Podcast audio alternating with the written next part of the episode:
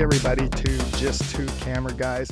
My name is Emery Wolf, and I will be your host tonight. And joining us just off to the side, we'll see if we want to give him a microphone or not later, is Nick Lamb. Uh, I don't think we're going to get into why why you don't have a microphone, and I'm holding one like a fool. Um, we're not going to get into who forgot the mic, but we both agreed to apologize and just move on. So really, it's a it's an apology to you guys. Sorry for having to sit through and suffer through us with this, or actually, maybe thank you. Yeah, we're in a new spot here. I think you can probably tell this is the Pats control room. This is where the magic happens for uh, the Pats games every night that you're here. A bunch of gizmos that do a bunch of things. Is there anything else you really want to say about it? Yeah, well, I, there's what can we see in the shot? We've got our graphics computer there. Um, this is the switcher. You can see the robot camera. There's another robot camera over there too. The controller. A uh, little bit of our the computer that's on the far side there. That yeah, that does all the graphics and stuff like that. Um, and we probably have the worst employee on the team running that one. But yeah, that's kind of it. And then behind the camera uh, that you can't see is replay, and then the main uh, machine that actually runs the cameras and, and makes them look pretty. And then, uh, yeah, as well as each machine has a chair sitting at it. We've cleared them out, but each machine has someone that sits there and operates. So, how many people are in the room? Four, five, six of us in the room. And then four of us out in the world. And then typically two. And then we have our technical producers or whoever running tech that night. They basically just run around and fix stuff. Yeah, like actually, a uh, uh, point in case too, like my camera specifically tonight was having a power issue, which when I was hitting the end of my zoom, they were losing control of my camera in the room here. Um, so, kind of one of the things, Rolf was the guy out there tonight, and he's running around and checking on me and plugging things in and out while I'm trying to shoot. So, Yeah, it helps when you have somebody that can do that. Otherwise, the director basically has to leave, and yeah, not good. but I mean, we've talked about it before. Directors are pretty overrated. Fake time. really, there's only so many buttons there. So, you know, I, I was gonna get into like maybe what have you been up to lately, but I feel like this is what we've both been up to lately. Yeah, a lot of hockey lately. A lot of hockey here. A lot of hockey for Moose Jaw team. Um, it's been a lot of hockey lately. What? Did, yeah, how many games have you been going out to Moose Jaw? Oh, uh, two is all I did. I guess not a lot of hockey. I, I, I did one out there too, and uh, like I said, actually, uh, this coming weekend, probably be in the past by the time we get this out, but I'll be doing the Rush preseason game out there as well, Oh, you are doing that. Nice. and uh, Agribition in this building again for a week straight. It's also why this kind of like I, I think our time to actually sit here and do this. Yeah, because there's a, what a week off. Well, half a week off and straight into rodeos. Yeah, so it's a busy time for both of us, but uh, yeah, it's nice that we can uh, step up and do this. So yeah, looking at our little handy dandy notes here, it would be good if I could actually remember. We've been busy with work doing our awards things we've talked about as well. So now I'm editing all that stuff, uh, or trying to, I should say. I haven't really got much done. Hopefully, my boss isn't listening. um, Editing's a tricky thing though because uh, especially in a workplace environment because you've still got your regular job and then the different social media stuff that you're expected to do and all the meetings and stuff.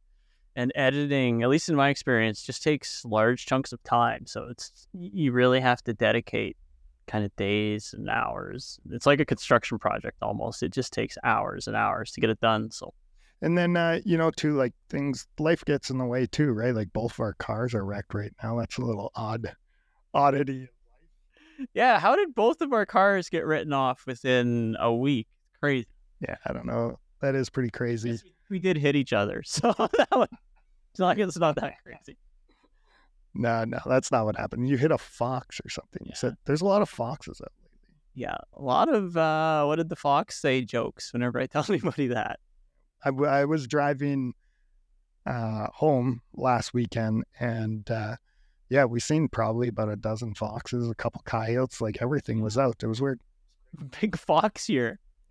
you know, all this hard hitting camera news you come to expect and love on this show. Um, I guess kind of maybe moving on. There's been a lot of things happen lately, so I think I, you know, I'm gonna start at the end.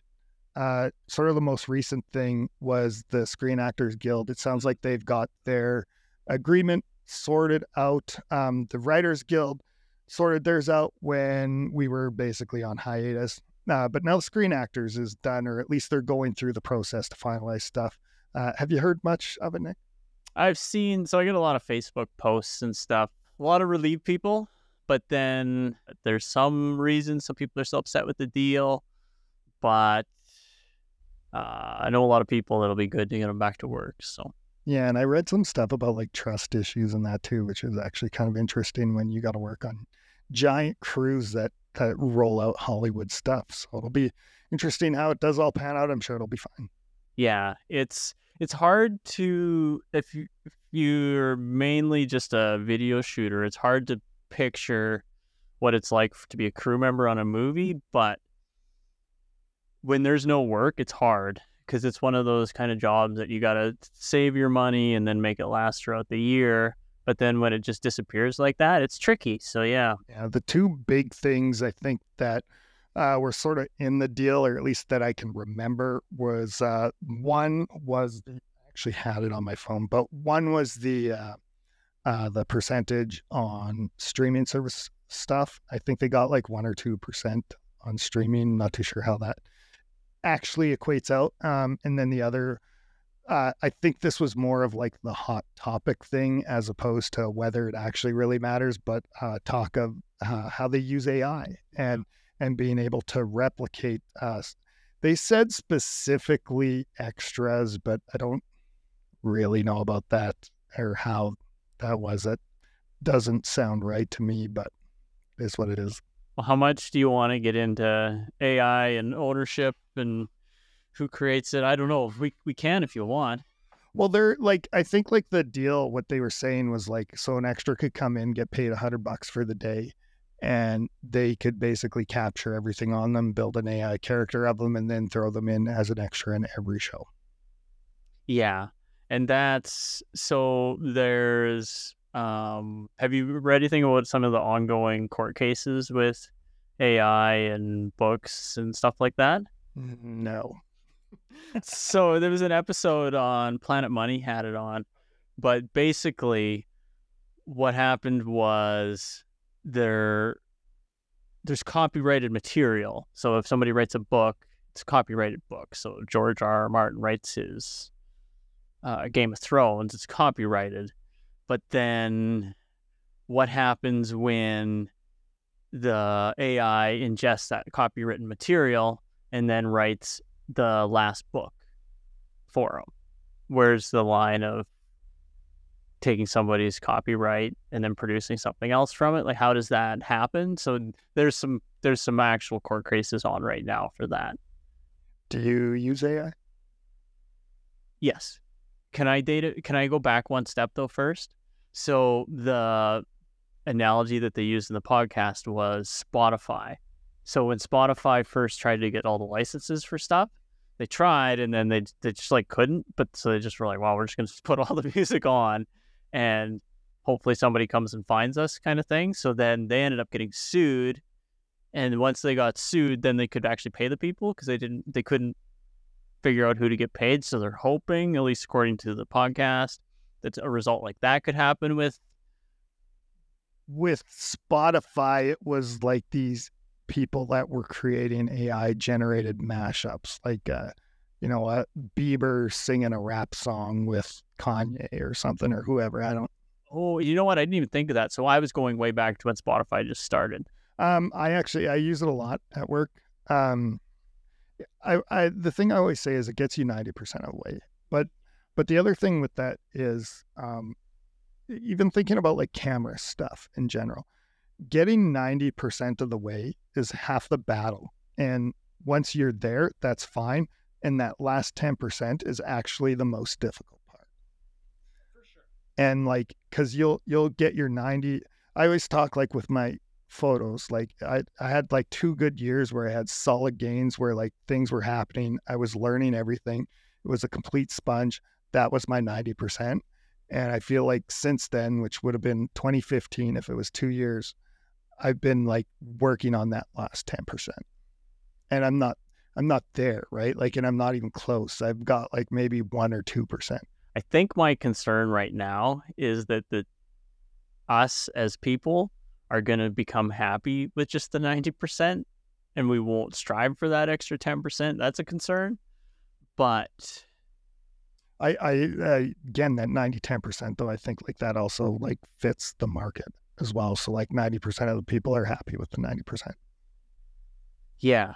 So that's kind of sad. Is the last 10% necessary? The last 10% is necessary because you basically AI, what it's doing is replicating stuff that's out there or what it thinks should be out there based on what's out there. So if you don't have people creating new things, doing new things, pushing limits, you, your AI is going to get flat and stale. Because like if you spend any time in it now, it does go flat and stale on you. Like every everything you make, like hey, write me a social media for Christmas, write me a social media for St. Patrick's Day. It'll sound almost identical. And you know what? The last 10% does make a difference because that's the that's what gets you extra attention now. You can actually stand you I'm kind of talking both sides here, but you can by being really good, you can stand out now amongst all of the the crowd. The last 10% is what keeps you employed when AI is coming in and knocking things out. I'll also say this: I do use AI quite a bit at work. Um, so from we've done, I've done flat out scripts with it. Hey, write me a script on da da da da da safety issue, right? And it's written it, and yeah, it got me ninety percent of the way there. I went through the entire thing for the ten percent to get it to where we liked it. Got it approved by managers, dumped it into an AI video creator, and so basically, we got this AI system that took a took a person, like they're talking with screen actors, scanned them all, put them into the thing, and the person spoke the words off of our thing, and we got a little headshot. I did it all on a green screen so that I can cut out around them. Um, and then we also took it into Google Translate, translated it into Ukrainian, ran it through again, and got the person speaking in Ukrainian, and then kicked out those two videos. But yeah, like used it actually a fair amount and I, I have found it like useful again though 90 to 10% you do have to watch it. Will it ever be will it ever get the 10% yeah. Oh wow. I'm i'm like a, i'm a dead hard like no. I would have said that too but it's gotten a lot better than i ever imagined so. I i think it could get like 92% just splitting hairs. no, like I don't know. Like I, it will get better, but I, I do think again, like I said, we still need that ten percent of people pushing, uh, to to basically feed AI new things. So the next big thing in the news uh, was lenses. So now I'm jumping back to actually the first thing that came out, but Canon released three lenses, two of which had never been created before. Um, so the first lens, I don't even remember what it was. I think it was like a APS-C one. I paid it no attention. Oh, the Pats scored a goal on our yeah. replay. That really threw me for a loop there. I, I guess it wasn't the Pats. So, oh wait, it was the Pats. There we go. Um, anyways, uh, but there there was two interesting lenses. One was a 100 to 300 f2.8. Mm-hmm. Um, it was not an L lens. Uh, I seemed more jazzed about it than you. I'm not excited about a one to three. 2.8 though. But why? Why do I need a one to three? Uh, for a guy like me, it's good. Because, like, I could buy that lens. It'll be cheaper than, you know, a giant 2.8 lens. And uh, I can go out and get what I need for whatever birds or wildlife I get out there. I think for the amateur sports photographer as well, um, Eh, honestly, even like semi pro, right? Like we had uh, Wanda on the show. Like I could see this being a lens she would use. How much is the lens? I don't remember. It seemed reasonable though. I, I want to say it was like three grand. I just can't. Why wouldn't you go longer or because you can buy a one to four for what thousand bucks now, less than that. Yeah. Did I screw this up too? Is it a two hundred to eight hundred? Here, you hold the microphone. Okay. So I because I remember the argument because I was saying why not just go use the one to four, but it covered the spectrum perfectly. So this was uh what was it? Was it two to eight? I think it was two to eight.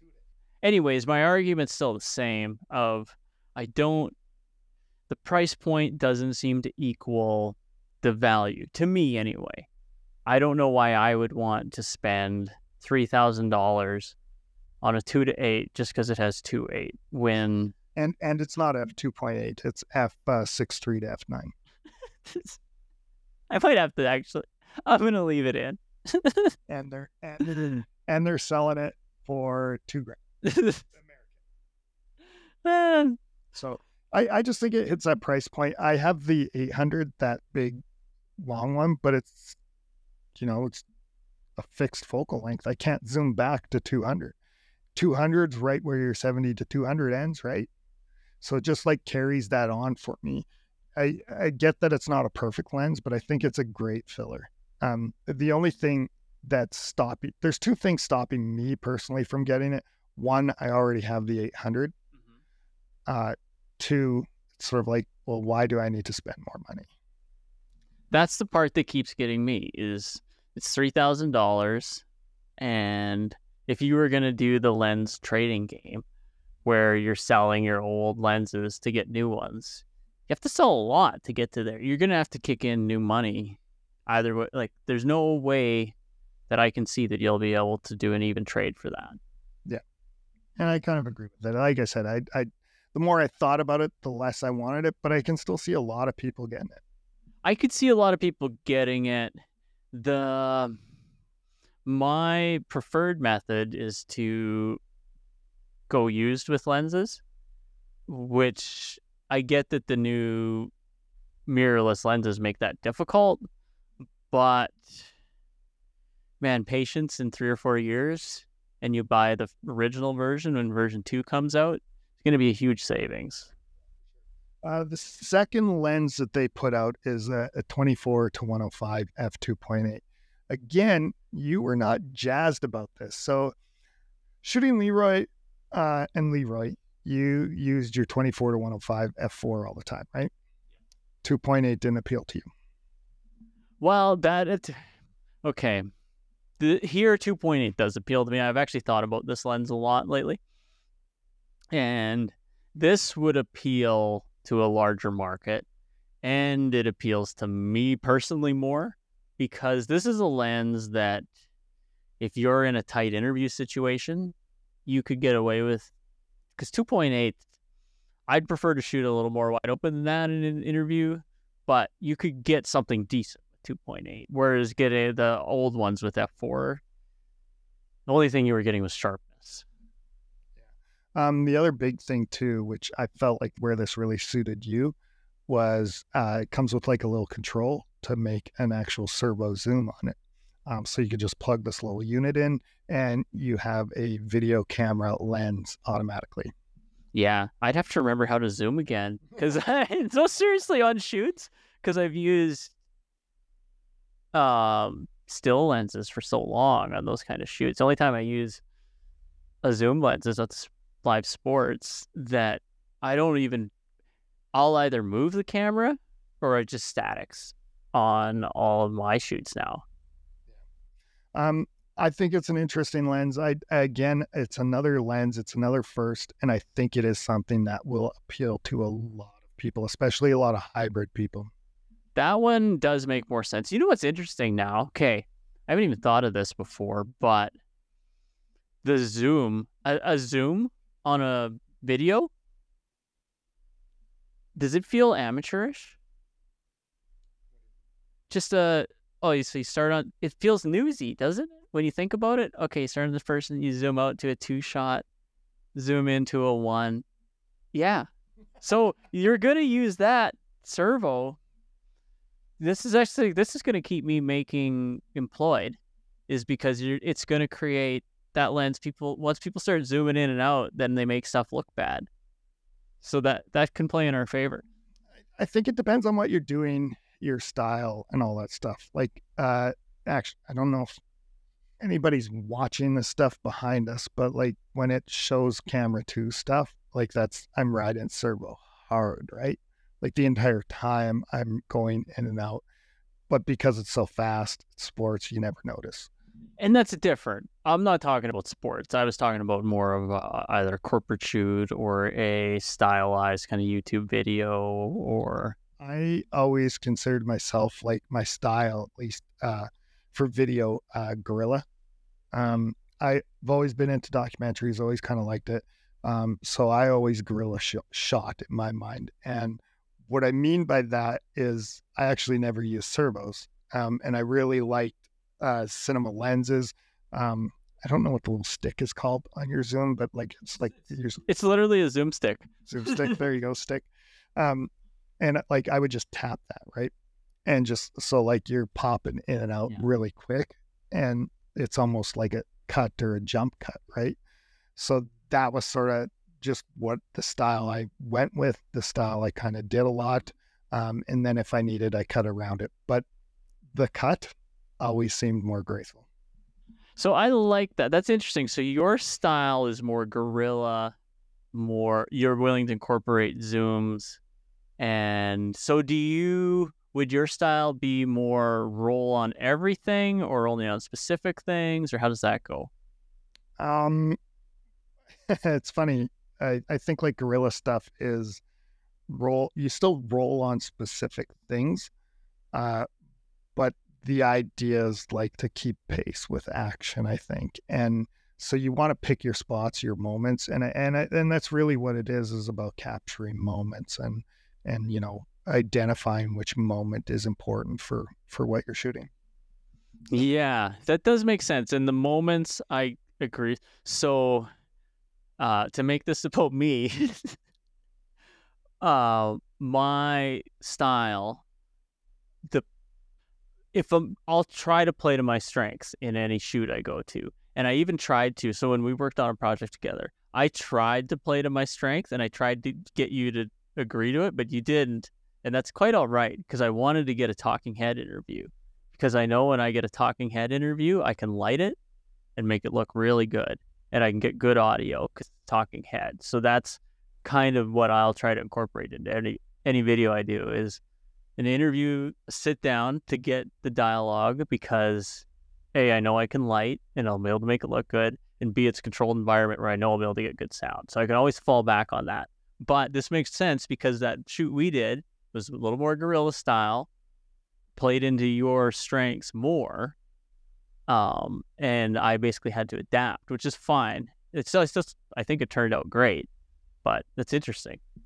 Uh, this is the SJHL one. Yes. Yeah. Yeah. Right. Like, uh, actually, do you know what? That's, I think, kind of the perfect, perfect example of it too. And like we had talked about it um, beforehand as well. And, you know, I, I think we kind of realized here's the other thing. I think every great documentary really, this isn't true because there's, I've seen documentaries that are great that don't do this, but every great documentary will basically have elements of each. And, and I think you know you need some talking head to sort of push a story through or you know narration whatever you want to call it. Um i think you do need like those nice slow shots that you know are meant to just like wow people with the spectacle of it. And then i think you need the guerrilla to keep up with action. So there's sort of those three things there. Um and honestly that's how i did when i was shooting weddings right? Everything was nice and slow and then when something was actually happening, everything that went into the montage, guerrilla. Like I was doing stuff in wedding videos, man, that like I I'm sure most people would be like, What? Why why would you do that? Day of like shooting, they'd probably be like, That's crazy. That'll never work. And then I'll be like, Badoop, badoop. Works.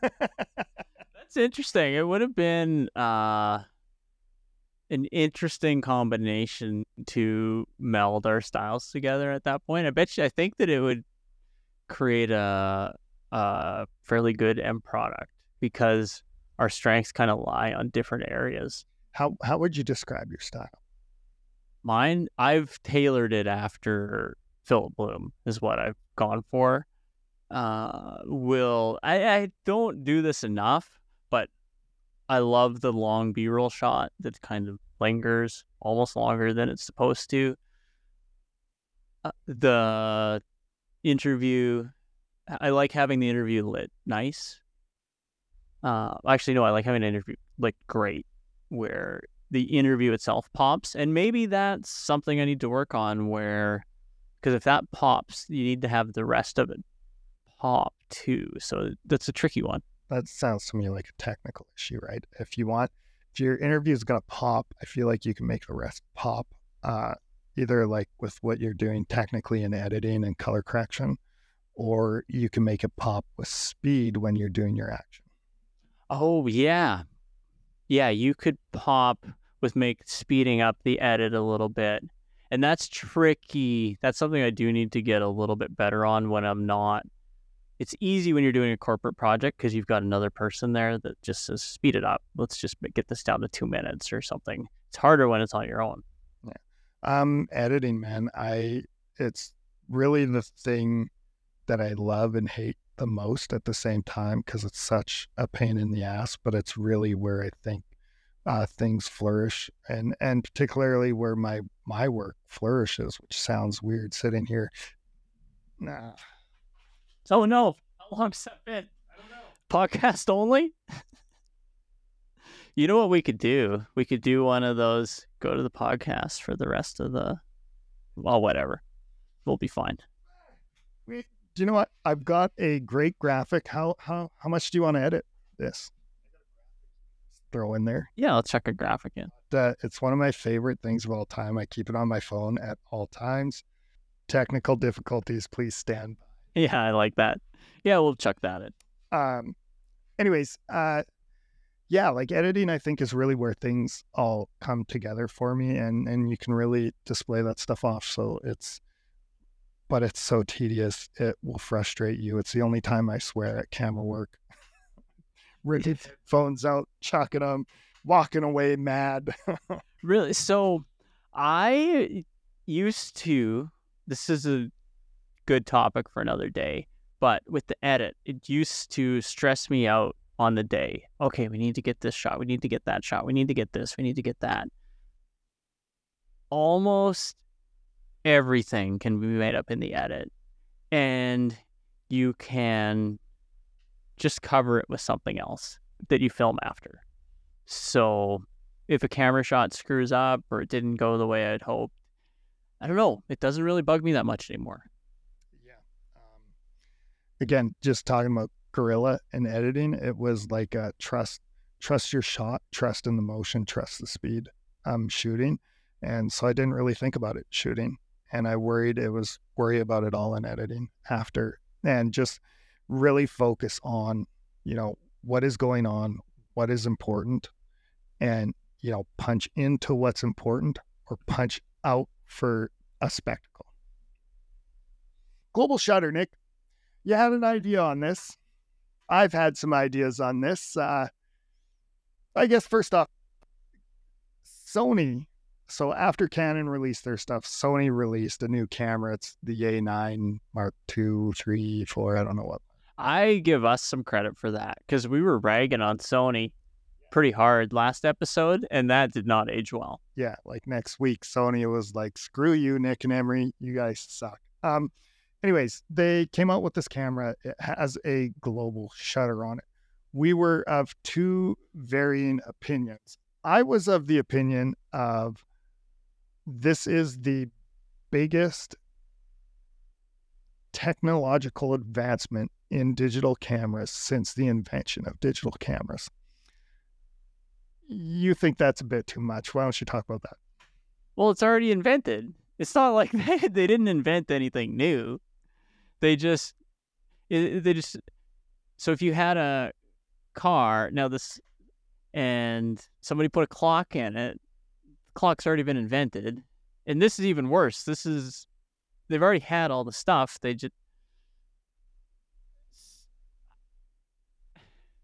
what's the invention? Well, that's actually kind of funny because that's how like digital cameras started, right? They already had all the stuff, and then they just put it all together to make a digital camera. Yes, but you could previously buy a camera with global shutter. So you could buy an Arri Alexa that had global shutter. You could buy there's some Panavision cameras that do. So a handful of cameras that cost how much? That's not the point. and and how many like stills cameras had it in? I guess that is the point. Every single film camera did. you know what? That's the good example. I, I like that one better. Is now we are able to recreate film cameras properly. Yes and no. I like I, I think it operates the same way, but I still there's still something about the film look. There's something about it. There's something, you know, in either it's like roll off of colors, its dynamic range, um, maybe has a glow to it. I don't know what it is, but like I swear, if you take a photo on film and take the exact same thing on digital, you're gonna be like, yeah, but that film one. Yeah, I I'm not arguing with you with that. Uh, maybe I just got a little bit too excited there, but it's getting close. It is, and, and it's nice to see. Um, the other thing too with global shutters, um, you talk about them. You know, this isn't, um, which is true, but like I said with the camera, it's all been packaged. So, do you know when the first digital camera was actually made? 92. 1975. yeah, that's 1975. Oh, the thing is. it was made by uh, Eastman Kodak, um, and it was basically pieced together. So uh, CCD was invented by a company. Uh, it was something for computers to read light, and Kodak was like, "Hey, can we use this thing for something more?" Um, so they pieced it together with old parts of the cinema camera, and voila, we had digital photography for the first time in 1975. Then it took a whole pile of time for it to actually get popular, get cheap enough. This is sort of the things technology does. It's a lot faster now than it was back then, but it just took all this time for it to actually catch up. But again, none of it was new. It was all assembled. I think the CCD was like invented like three or four years before the camera was as well. Um, so it's just piecing things together like a car. So, with the global shutter, explain a bit about that. What what we didn't even talk about what global shutter is, but make it quickly because most people know. I think. But. Yeah. So the global shutter, if you, um, I think people understand like how their TV works. So your TV scans, right? So it scans your lines from top to bottom. Doesn't it really, really it? fast. I thought it did half and then the other half. Uh, so progressive. For progressive, it's basically doing two frames. Well, that's. I thought that maybe I'm wrong here, but I thought progressive it did all of them at once, but interlaced it did half. You're correct. I am wrong. You are correct. You're correct. I am wrong. You are correct. Um. Anyways, the point is, is that it scans it in a line all the way down. Your camera also captures and feed information like that as well. So your sensor would, you know, basically electrically light up. And I think like part of the reason why it had to work like this is because it was like literally sending electric electronic signals from one side to the other and back and forth, or however it actually worked. You know, we wanted that connection to move from like positive to negative electricity. Oh, that. But it also makes sense when you think of it like uh in terms of your card because your card can only take so much information in at once. So it makes sense that there'd be a bottleneck somewhere along the line to get that much information all at once. Yeah, I actually think that's why we are getting this now. It's because your cards are fast enough, your processors are small enough and fast enough that you can put them into a camera. Um, So it's actually kind of like interesting stuff, right? But there was like all these stages in between where it's like, well, let's make a slightly better CCD and call that an upgrade. Let's make a, you know, this camera can shoot 30 frames per second now and the old one could shoot five. And they made all these like slow upgrades until global shutter, where it is reading everything on that sensor in one quick flash. And that's its main difference. Now, why this is revolutionary and, and what it does. So when it is scanning, it creates problems. Um, I always think the easiest problem to explain is actually a video problem. It's the same problem in stills, but it's called rolling shutter. So in video, what happens when it's scanning, you can actually see it, and lots of people see it all the time. So if you move your camera side to side really mm-hmm. quick, you'll sort of see it like lean. Yeah. I wonder how well that was on the microphone when I yeah. the microphone. But yeah, no, it catches up. Yeah, and it, and it looks like it's going at an angle, even though you're straight. Um, so that's the rolling shutter problem, and that is created by those lines and that slight delay, like millisecond delay of it actually scanning all the way through and doing it over and over and over again.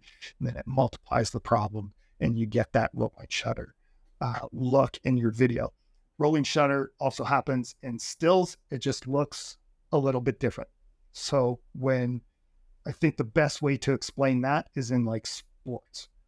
So if you do not shoot at a high enough shutter speed and you take a picture of like someone taking a slap shot, their hockey stick will look curved. Mhm. And it's because of how it's scanning. Again, because you're hitting that hockey stick at different parts in that scan. So it's bending and working it. Global shutter stops that. It makes that hockey stick straight. That's also assuming it is straight.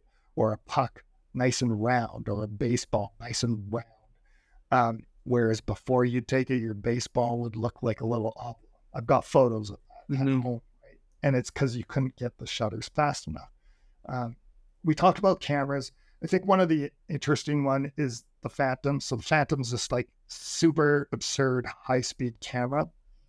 They needed global shutter in order to get the speed that they shoot at.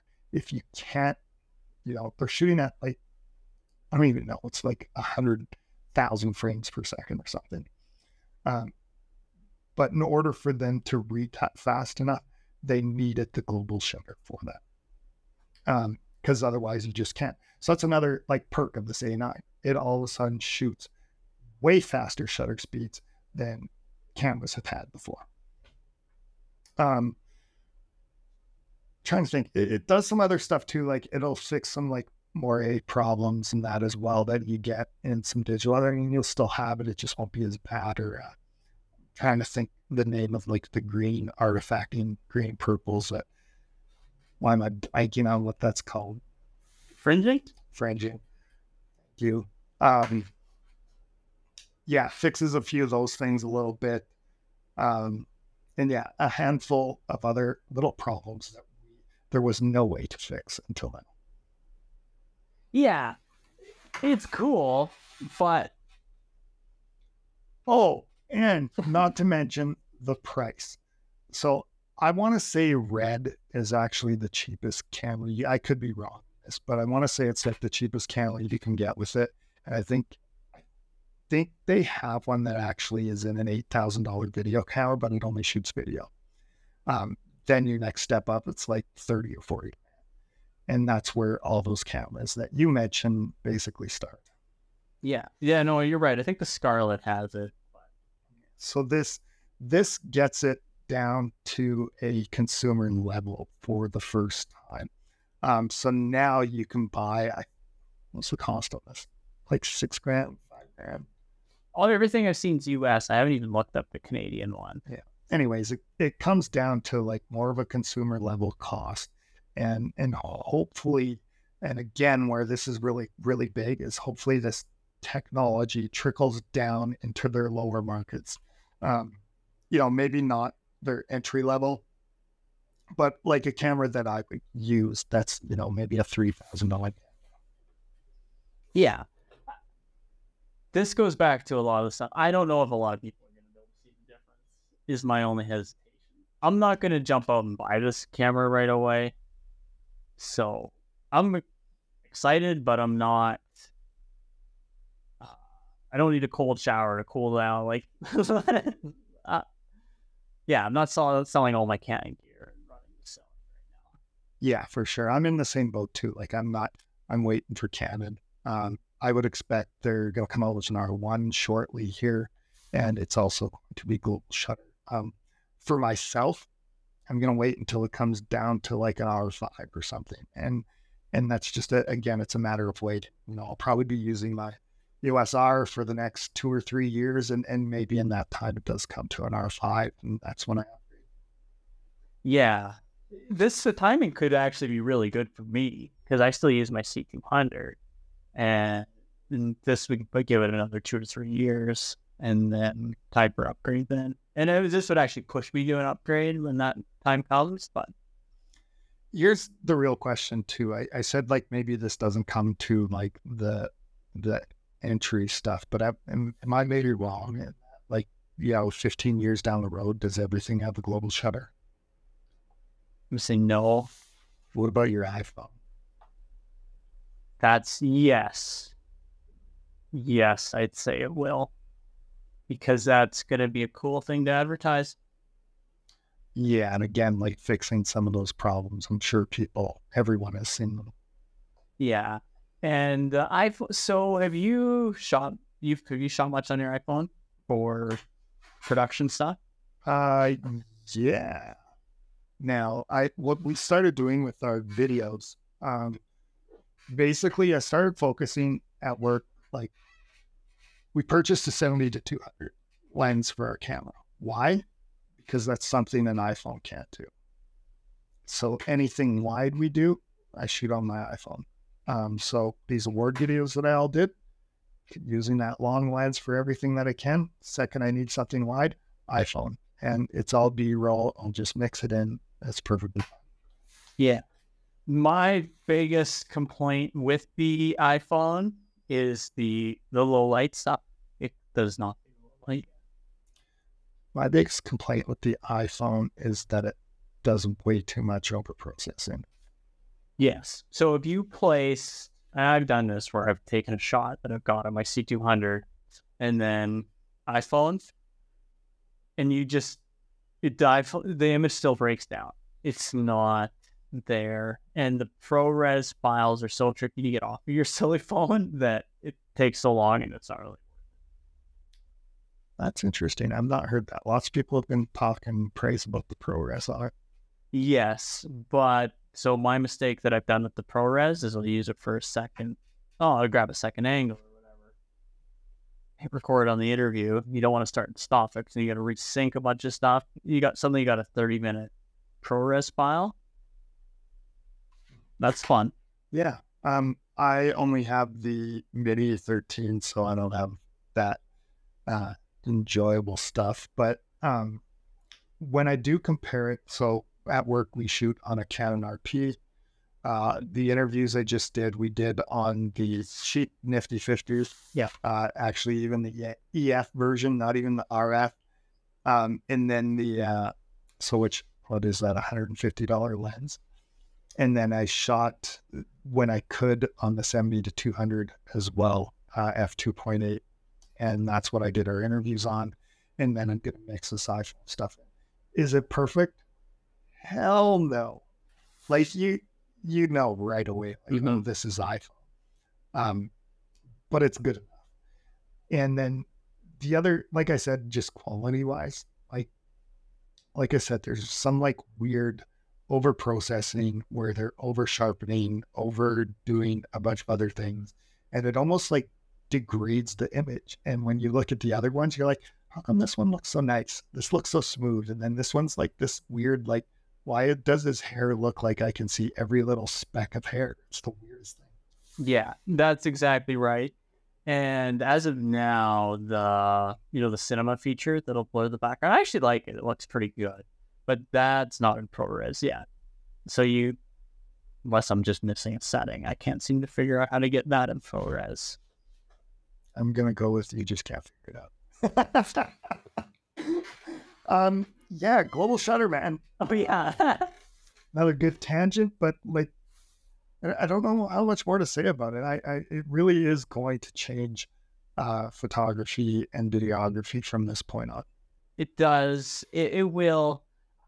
I personally feel like there's a bit of an overreaction from the YouTube community, but you almost think it was an underreaction. So I I don't know. I like I said, I'm I'm like at the point like where I, I do see like this sort of changes everything and it makes everything so much better for guys like you and me. And uh but at the same time I also realize like it doesn't make things really that better for guys like you and me until like five years down the road. Because too cheap. Well, uh, do you know what? I was thinking about this. It's not that we're cheap. I think this is like the reality of the situation. Most people who are actually out working and doing things, not that I'm working, but that are, well, at work, but not like this really. Um, but most people that are working and doing these things, you know, they're using workhorses and they're using those things that work. And you know, to go back to like hmm. something that you say, if I buy a three thousand dollar camera today, is it going to make me three thousand dollars of money? Probably not. You're still gonna get the same jobs. No one is gonna go like, like, oh man, that looks like you weren't using the global shutter. Yeah, no. It's just a matter of you only can spend so much money on gear and then you just can't. And in in five years, you know, you might get that. What I just said that you won't get. No one will be like look, and you going, oh, you must not have a global shutter. In five years, that might happen when it becomes more common. But you got that. Yes. Yeah. What's next on the docket? See. I feel like I probably should have wrote the list down on my phone. Yeah. I say we skip the reviews. That'll be lots of time for later. The tips. We- I say we go straight into self shame and wrap up. And we can sort these, save those two for another show. All right. Yeah. Do you know what? No, let's not skip this. Let's rip. Let's I'll, rip. we'll go fast. Okay. I'm gonna go. Why don't we do the the two minutes Emery PTI style? Emery reviews Nick's Halloween video with honest feedback. Two. That's fair. Do you know what? It's It's not the greatest piece of uh, work, but I thought it was interesting. yeah, it's fine for what it is. Yeah. Uh, if people uh, want to go watch it at Nick Lamb videos on YouTube, Yes. Halloween, it's kind of some interesting stories. I think it's Nick Lamb. And uh, yeah, It's just Nick, Nick Lamb. Yeah. just Nick. I think my YouTube's just Nick Lamb. I think it's Nick Lamb video. Is that uh, isn't? Oh, you can't use that. We're recording, Nick. We're gonna mess it up again. Yeah, it'll be fine. Yeah, it's just Nick Lamb at Nick Lamb video. Oh, you're right. Yeah, Nick Lamb video. Uh, go there, check it out. Um, do you know what? I like these little these little passion video things you do. I've always liked them. I hope you keep doing. them.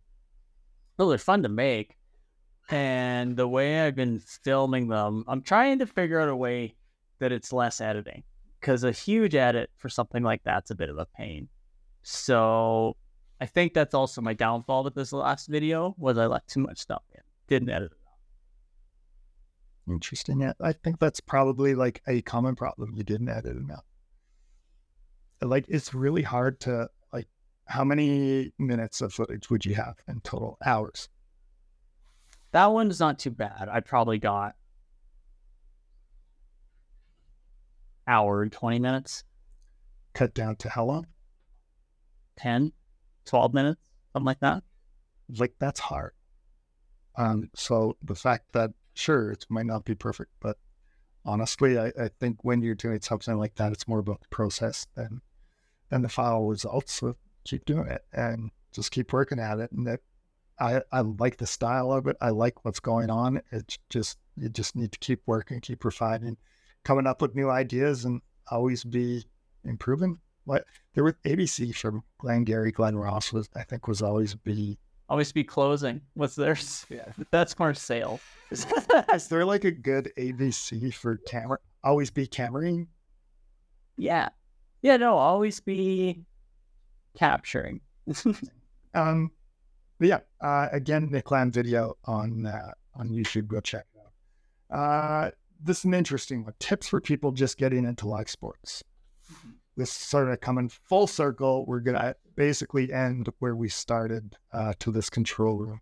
Uh, where do you want to start with this? So I'll start past the get a job, all that stuff. But I would say your first day operating a camera, what would you be needing to think about? So you show up, you get there, you, you already know a little bit of how to use a tripod and all that stuff. What do you need to do? Listen. Interesting. That's probably good advice. That would not have been my advice. Where would you go? Well, I would have gone way into way too much detail because I would have been thinking, okay, don't get married to your monitor. Be sure to look at your surroundings with your eyes. Could your eyes, you're just looking, you, it's hard to find something interesting if you're just looking at your um at your monitor and your camera. And it's also easy to miss something happening. For example, hockey is an easy one to miss. If you're just looking at your monitor, you'll lose puck all the time. Yeah. I honestly I feel like just listening is a big part of it. Like uh one, you know, when you're in the room or whatever talking BSing before, like people are gonna tell you stuff. Listen to what they have to say. Um you know, even like I remember going back to like when we did the Winter Classic game here for the NHL, and like it was a, it was very everything was like very specific, very planned. I'd never experienced anything like that, um, and they had very specific jobs that they wanted you to do, and all you really needed to do was just listen to them and do what they told you, and so like I don't think their expectations were through the roof. I don't think like when you're new, other people have those expectations. Mm-hmm. Um, but yeah, just listen. And then the other big thing, like with listening, is you're you're on headsets. You're communicating with a bunch of people. Uh, we're bad with that. Like we get jibber jabbering about whatever and making jokes and stuff, which makes it fun. But when you're new, I think that probably makes it hard. So like you probably just need to spend most of your time in that scenario, just listening, waiting for your calls, watching, paying attention. Uh, another thing too, like visual listening. Um, I don't. We don't have uh, like a preview here, so I can't really tell what I'm shooting here, what's going out. Um, but I do have a giant screen right in front of my Yeah. face, so I'm watching everything all the time. Um, when I shoot the riders, again, for an example, there is a preview button. So I just pull a button and it comes into my monitor as to what they're replaying. So when they ship my replay, I will watch it and be like, okay, that's what they left. I need to do more of that. So it's Oh. just listening to like what's done there. Or honestly, too, like if you really don't know what you're doing, like I I'm shooting this rush game, I'm probably gonna Google some mm-hmm. lacrosse stuff just to see what they're doing and then go into Shot and try to replicate that. And if there's anything, you know, that I'm seeing that, you know, Bryce or is taking that he's liking, just keep trying to replicate that. Yeah. So listening, uh, what are you listening for though? Who are you? Because there's always a lot of people talking. So who are you listening to? That's actually really a funny thing. And I think that's maybe a skill uh, as well that you learn all the time, but you learn your, your camera number. Um, so camera two, uh, or if you're on a bigger thing, you'll learn your replay number with the riders. My replay call was red three most of the time this year. Uh, if it wasn't, I would try and figure it out during the game by watching things like, okay, so then I know. Um, is that necessary? No, but like the big part is to listen to the call of your camera, what it is. Um, lots of times I'm like weirdly droned out on some things, and uh, but like that camera too just like snaps me in. Um, and then yeah, I think what you were getting at was what am I listening to? Well, you're the director of our show, so you're kind of the main guy that I listen to, and then Lane as well, who is the game day guy for the Pats, because um, he generally what Lane says is what's going to happen next. So if he's like, you know, kiss cam's going to happen, I know that's going to happen next. So if Lane says kiss cam, I know that's what's next, and so I can already be prepping and thinking ahead to that. Yeah, yeah. So it's almost half of the stuff is play and then with our live stuff, the other half is all the other promotions or commercials or uh, what would you call it? Crowd stuff, I guess. Crowd activation. Yeah, that's a. I'm not saying it's a as big of a. It almost is. It's it's all. I'd say it's almost half and half. Half the stuff's being able to follow the play. The other half is listening to your you're right. That's all it is, is listening, and then you can go find your shot. And if you have a good sense to like uh, some prep, I talked about watching uh, some lacrosse videos for myself. That's it. Uh, even going back to like when I shot weddings, it was I showed up on uh, rehearsal day, so I knew knew what was going on, so I can plan where my camera needed to be before. Yeah, uh, it's harder to know this ahead of time but something that I always like to do, especially on tube, is I'll get my kind of like playing a musical instrument. You play you play guitar or anything, but you kind of learn your chords. It's okay. This is the D man to the net, and I can stop. So I've got my I know my movement there. It's just figuring out your what what is it? Your fine control, fine motor control. Yeah, like those repetitive actions. Um, that's always good as well. Uh, you know, actually, kind of like another thing too that I'll say about it. I think shooting hockey and playing hockey also make like this weird correlation where I think they both improve each other. Like I think I got better at hockey the more Pats games I shot, and I think I got better at shooting more Pats games the more hockey I did. And it was like sort of they fed off each other, and I was learning from like each of them, and they just created like this cycle of improvement. I can say this because I saw a adult safe playing before the Warrior game when I was doing their game. Whatever improvement you thought you were doing was in your head because it's different things. That's slightly different. Um, this room. So you direct the show. Do you have any tips for that?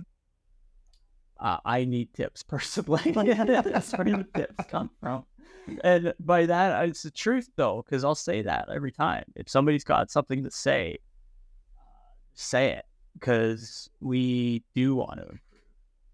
I think like uh, prep work, right? Like, so uh, not to like bash anyone or something, but before you came in, like we didn't run through shows, we didn't do these sort of things to plan ahead. And now that's done every single time. And like, does it help? Does it, you know, make everything run smoother during the live event? Yeah, that's me going back to my camera assistant days where you would not go out to a, you wouldn't show up to film the movie without testing the gear first. And you wouldn't, and there's so many pieces here, there's so many elements to the show that yeah, I think that's like so. The word you use is communicating there.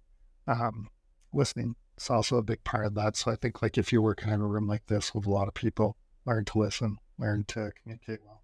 Yeah, and and maybe this is something that I need to work on a little bit more, but just be patient because uh, you'll want something right then, but it doesn't happen at that pace. So I'm more speaking to myself right now just be patient with it, with it. And I don't think that freaking out speeds it up.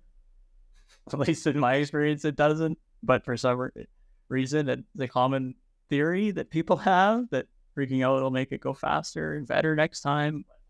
I doubt it will. I was, I'm smiling at your thing. Like, do you get mad at yourself at what you do here? Less and less. And I don't know if that means if that's a good thing or a bad thing. But sometimes you just hit the wrong button. So my my camera has an audio feed on it, right? Yes. No, I think Ken's does because we can hear Ken half the time. Okay, good. Don't hear me swearing at myself. no, there's been several complaints from the fans. I man, I swear, sometimes those fans like that sit in front of us like must think we're crazy because we're laughing at like. Like, we'll just be silent out there, and all of a sudden I'm like losing it laughing. Yeah. I don't know. It's fun. It's a a cool. What would you call it? Uh, a second job or side side gig or something to get into if somebody does want to. Y- And you don't necessarily have to be into both camera and sports. I'd say that if you were into cameras, you could get into the sport and study it up. And if you're into the sport side of things, you could get into the camera and learn how to do that as as well. Do you know what? I'm gonna add one more thing. Uh, thinking our good buddy Matt Howard was at the game today, um, and I always say it, but the reason Matt has gone through uh, work and gotten everything and improved how he has, uh, kind of goes back to learning, but it also really goes back to just being a good person. Um, so, and honestly, I think, you know, it's not a camera job. It's not a sports thing. Like, just be a good person. And that makes it all the more fun to work with those people. And when you're in an environment where you're working with a large team, it's just everything about it's going to be better. Agreed. Yeah. Um, do you want to do a shelf of shame? We've got a whole lot of shelf here. Yeah. Probably a whole lot of shame. whole lot. I, I'm just gonna say I think most of the shame probably sits in that chair right over there at Ocean Rocket. Yeah. Matt Ramsey, you know who you are. And uh Yeah. and that they've broken stuff all over the place in here. Um The biggest thing in here is we'll get scripts. And Ryan came in here the other day and he said, Are we using any of these scripts? And there was a big stack of old scripts that I just had like lying around. And yeah, like, we should probably clean up more often. A, a clean workspace makes it a little bit better, but it, it honestly, I feel like every control room is usually a bit of a disaster like this, especially with, oh man, long hauls. When you're doing like back to back to back shows, like after rodeo, this place is a disaster. yeah. Um, actually, I think we need to figure out how to close that thing. We got to lock up today. Hopefully, we don't set off the alarm. Yeah, we should probably get going. um, is there anything left on our list? Do you remember? no, All right, cool. We let's wrap it up. we'll wrap it up. We'll call it a night. Uh, hopefully, Nick can piece this together. We had a few uh, technical difficulties, I will say, with uh, it's bound to happen when we're running Mhm. the Mickey Mouse thing like this. But uh, We're on the road. I, I mean, ooh, actually, you, you know, the other shelf of shame we should talk about is the lack of a second microphone. Okay. I um, you know what? I'm probably gonna start this whole video off with an apology. Okay, future Nick here. I forgot the mic. There's a lot of mic on. Yes, I forgot the mic. Do you know what? You had a lot of pressure put on you to bring a mic and a computer. I, I mean, 50% isn't bad. If it was a batting average, But I forgot the cable like that I was gonna. Oh, and I knew that you thought that my computer took HDMI straight in, and I knew no, I've got to convert it, and then I forgot that. I didn't bring anything. it happens. We're, we're not in a million dollar studio. We don't have a million dollars to make stuff. But uh, do you know what? Actually, that's probably what makes us a little more authentic than a lot of other people out there. So Yeah, bad audio. That's what separates us. that's what separates us from the rest. Um, cool. With that said, uh, have a good night, everybody, and we'll talk to you next time.